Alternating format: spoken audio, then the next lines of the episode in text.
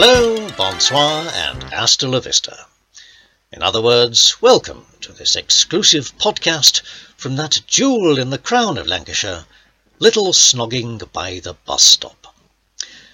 Now it's my job to explain to the uninitiated just what goes on in our village. Or at least I'll try to.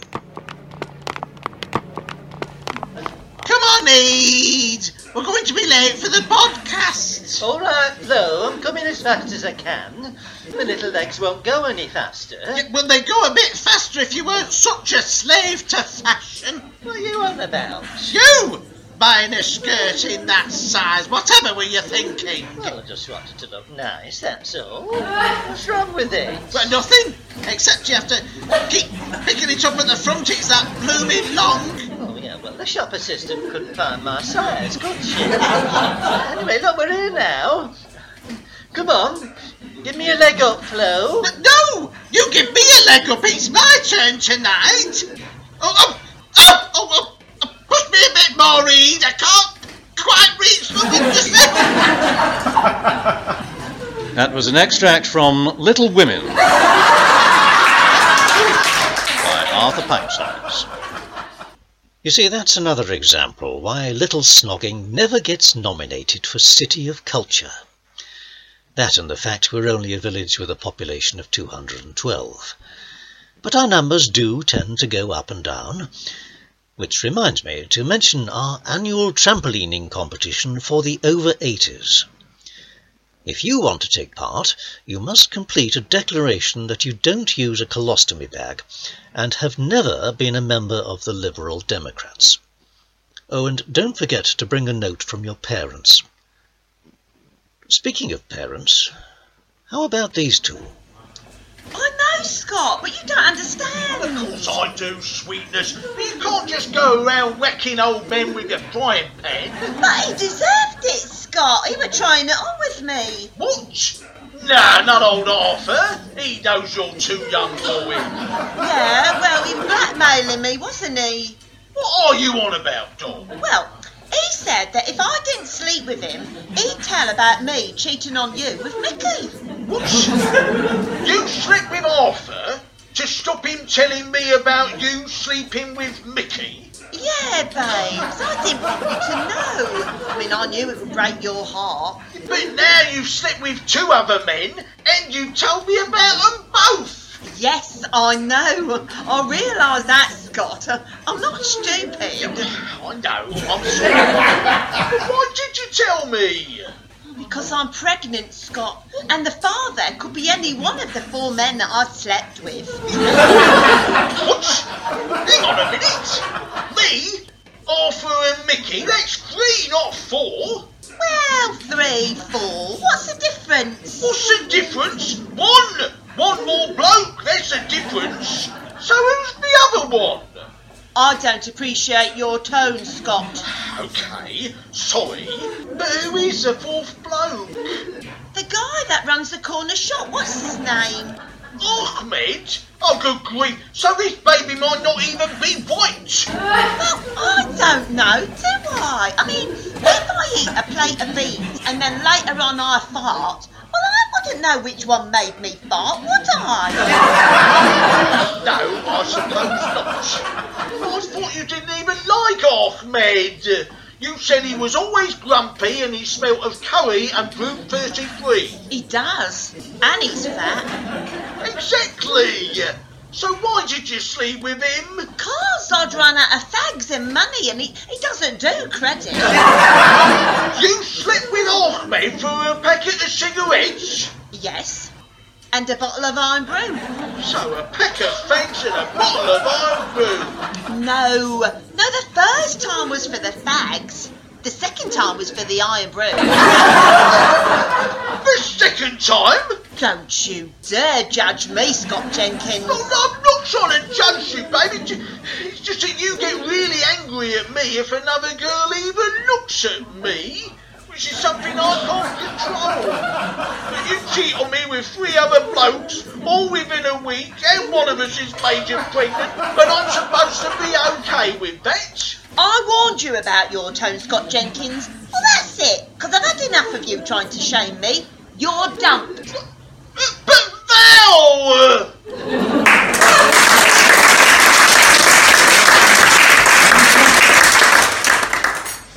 And that's the problem with being a parent. It usually means you've got children. So, over in the Alderman Warthog Memorial Playground, a meeting between rival gang leaders is about to take place. Hiya, Callum. Hiya, Jordan. Hey, did you see that policeman at school today? Yeah, he was giving a talk to the sixth formers about drugs. Kyle told me. Yeah, hey, I heard it from Smelly Simon. Well, I know all about drugs anyway. Yeah, me too. I've taken loads of drugs. You haven't. I have. Like what? Me and Scratchy Debbie were sniffing coke at the weekend. You never. Yes, we was. Do you know what to do? What? Here, you try.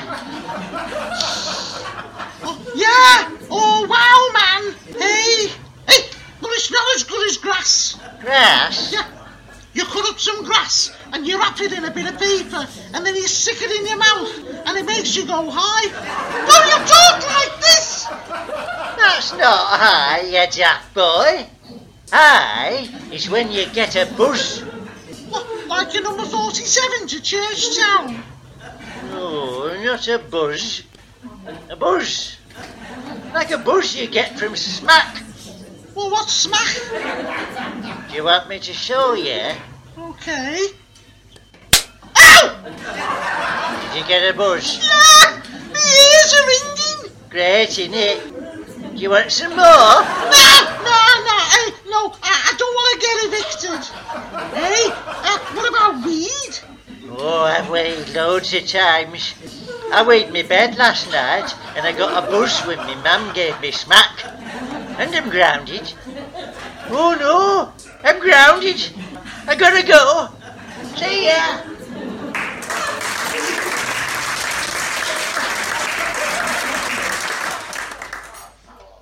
Now, I don't want to labour the point, but children can be difficult at any age.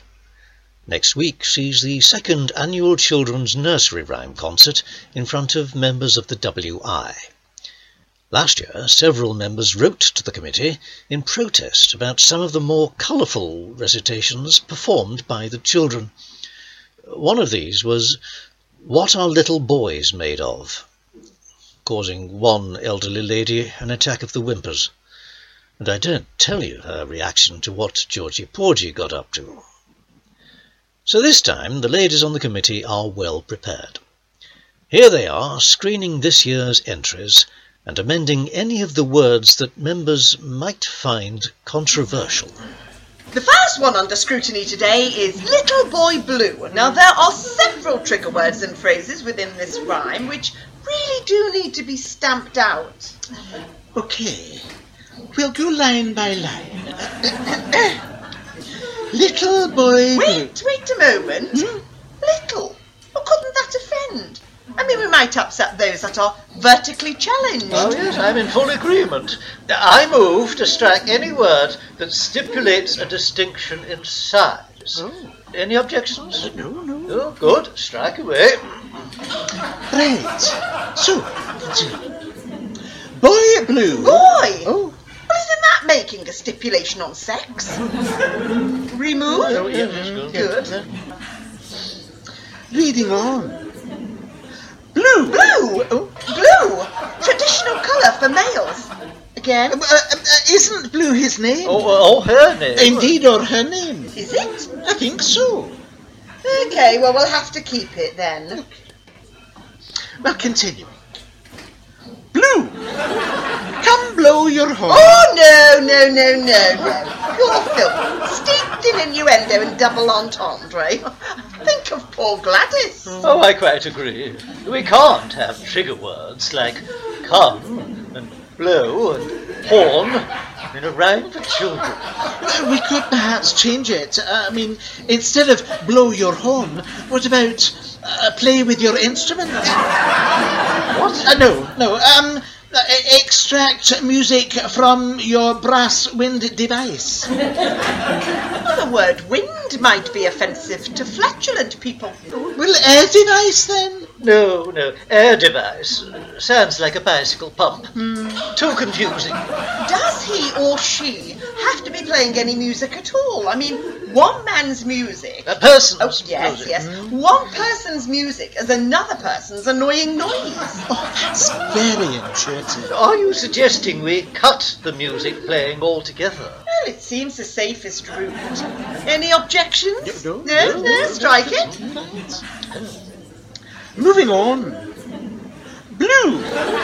The sheep's in the meadow. Oh, why should the sheep be confined to the meadow? I mean, in this day and age, they should be able to come and go as they please. Free range, like eggs. Oh, similarly, why should the cows be in the corn? The ones I know always eat grass. Although they can, of course, be in the corn if they want to. I mean, who are we to say what they should be in? Just strike both lines concerning animals and food. Agreed, yes. Oh, to the cat. Blue. But where is the boy? Oh, no, not boy. No. Uh, shepherd. Shepherdess. Uh, no, no, person. Person. Where is the person? Oh no, who, who, who exactly needs to know the whereabouts of this person? And what business is it of anybody's? Uh, I quite agree. I mean, smacks of Big Brother. Strike it. Right. So, Blue. He's under the haystack. Oh, no, no, no, wait, it's not he. Uh, under. Uh, this is simply reporting on the person's whereabouts. No, It should be struck as it's part of the already redacted previous statement. Yes, oh, quite right, okay. I'll, uh, I'll, I'll read the whole line now as we've edited it. Blue. Okay, well, good work, everybody. Little boy Blue shall henceforth become Blue. Phew. Well, it's hard work, but it's mm. so worthwhile. Oh, it's going to save no end of complaints. Oh, it certainly is. But I think we should take a comfort break now because the next one will be more difficult. Really? Oh, what is it? Yeah. Oh. Uh, wee Willy Winky.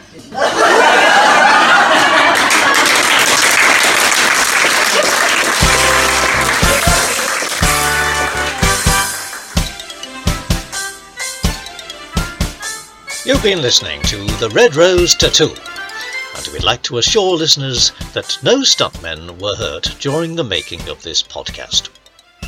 Taking part were Jackie Padden, Peter Frankson, and Alan Veal.